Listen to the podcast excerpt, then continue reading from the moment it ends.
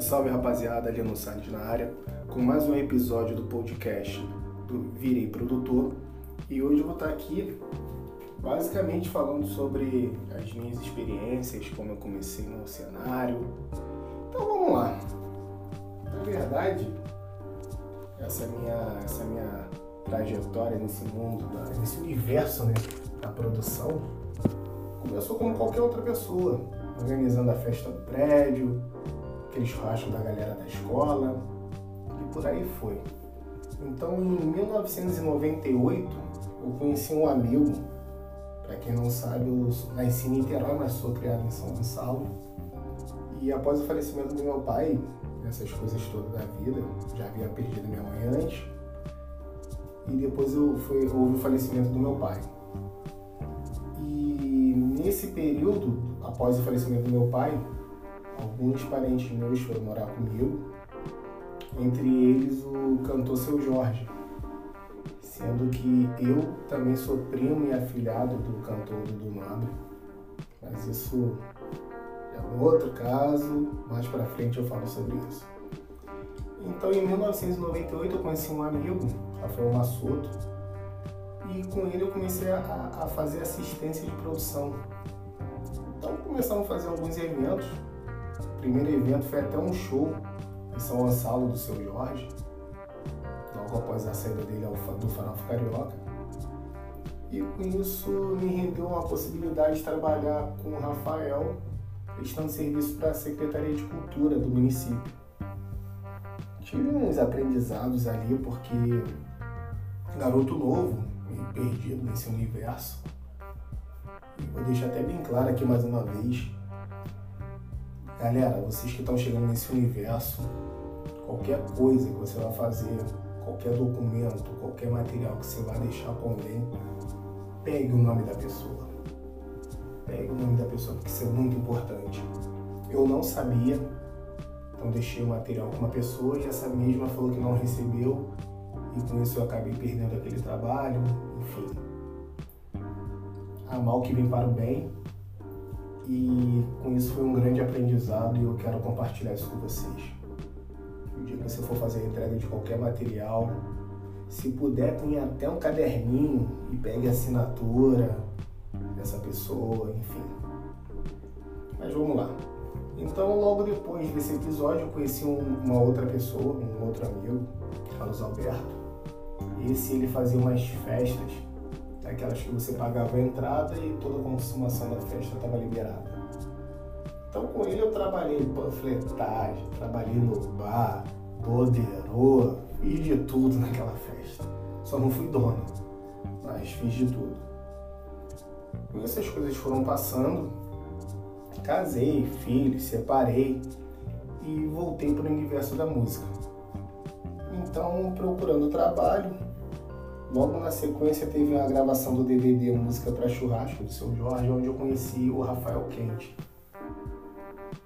Puta profissional, cara. Ele e a esposa dele, a Tânia, são absurdos. Quem puder procurar até aí ó, no, no Instagram, Rafael Quente. Ele tem um projeto que é muito bacana, que é projeto Estúdio 62. Quem puder encontrar isso no YouTube, cara, é absurdo o que ele faz na sala da casa dele. Absurdo, absurdo, absurdo.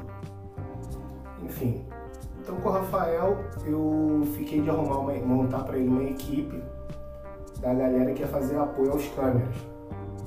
Montada a equipe, chegou no dia do show, era até a gravação do DVD do Forfã. Isso foi em 2000 e alguma coisa já. Era 2000 e alguma coisa. 2010, não lembro agora, não recordo. Enfim. Vamos lá no circo voador. Então uma pessoa não vai. Então sobrou pra mim.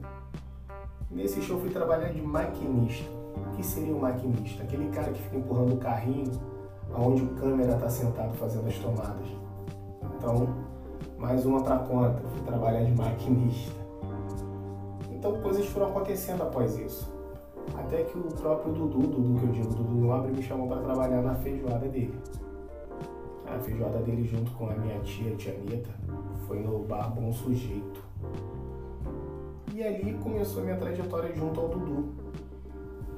Logo depois eu fui trabalhar na produção dele, onde eu tô já há 7, 8 anos. É, já vai fazer 8 anos que eu já tô com o Dudu. Então eu tive muito aprendizado ali no Dudu.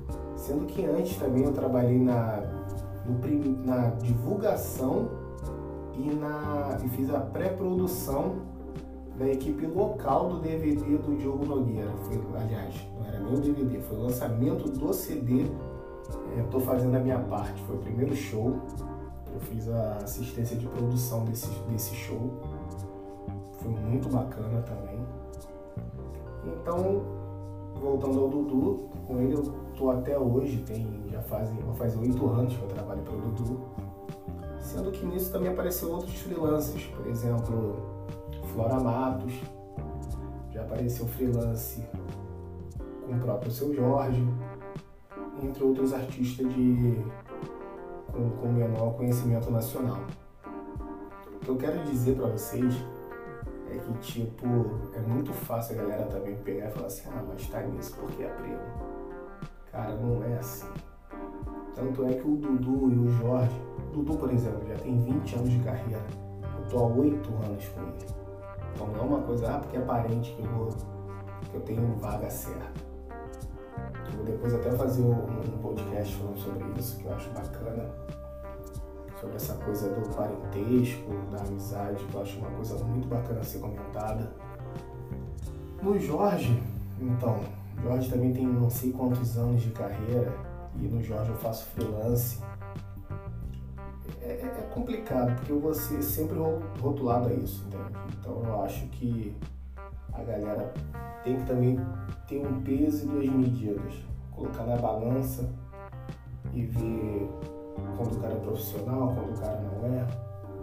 Mas aí vai de cada um, cada um tem sua filosofia, cada um tem seus valores. O que eu quero dizer é que, tipo, hoje você pode estar trabalhando com um artista pequeno, você pode estar fazendo um evento pequeno, mas assim, o céu é o limite. Todo mundo tem que começar por algum lugar. Todo mundo. Há pouco tempo atrás eu vi uma entrevista de uma menina, não recordo o nome dela. Desculpa, mas não recordo. Se formou na, em uma das primeiras, primeiras facu, das primeiras turmas com a faculdade de produção. Foi trabalhar com evento de casamento. Trabalhou com evento de casamento. Era conhecida da família do Michel Teló, foi, migrou para os shows, nunca havia pisado no backstage de show, não sabia nem como é que era essa coisa toda. Tirou isso muito bem de letra e hoje ela trabalha com Sandy Júnior. Essa turnê aí nova do Sandy Júnior, ela que está produzindo a turnê toda. Então, não tem por que você achar porque hoje você está trabalhando com um artista pequeno, com um evento pequeno, que ah, nunca vou chegar a um artista lá do, do top 10 do, do, daquele tal segmento, nunca vou trabalhar num evento tal. Hoje eu tive propostas, é porque ficou inviável no momento de trabalhar no Planeta Atlântida, só que, cara, era inviável poder ir para esse evento. Me arrependo, me arrependo de não ter ido, mas enfim. Eu acredito que tudo na sua hora, tudo no seu momento, aquele ali não era o momento para aquela coisa acontecer. Mas estamos aí, cara. Não é porque hoje eu estou fazendo um churrasco no prédio que eu não vou conseguir amanhã estar tá trabalhando num, num festival. Acho que o pessoal que começar a cair mais dentro do estudo, entender como é que funciona tudo, saber um pouquinho de cada coisa, até mesmo para quando for entrar nessa produção, trabalhar no mundo da produção, saber o que, que faz um produtor artístico, um produtor técnico, um produtor executivo. Enfim, você tem que saber muito bem essas áreas, até mesmo para você saber aonde você vai trabalhar. Então, nosso assunto fica por aqui. E eu acredito que é uma coisa bem bacana. Quero deixar bem claro aqui que céu não é o limite. Você pode até ultrapassar esse céu ir para outros planetas, enfim. Vamos produzir. Até a próxima.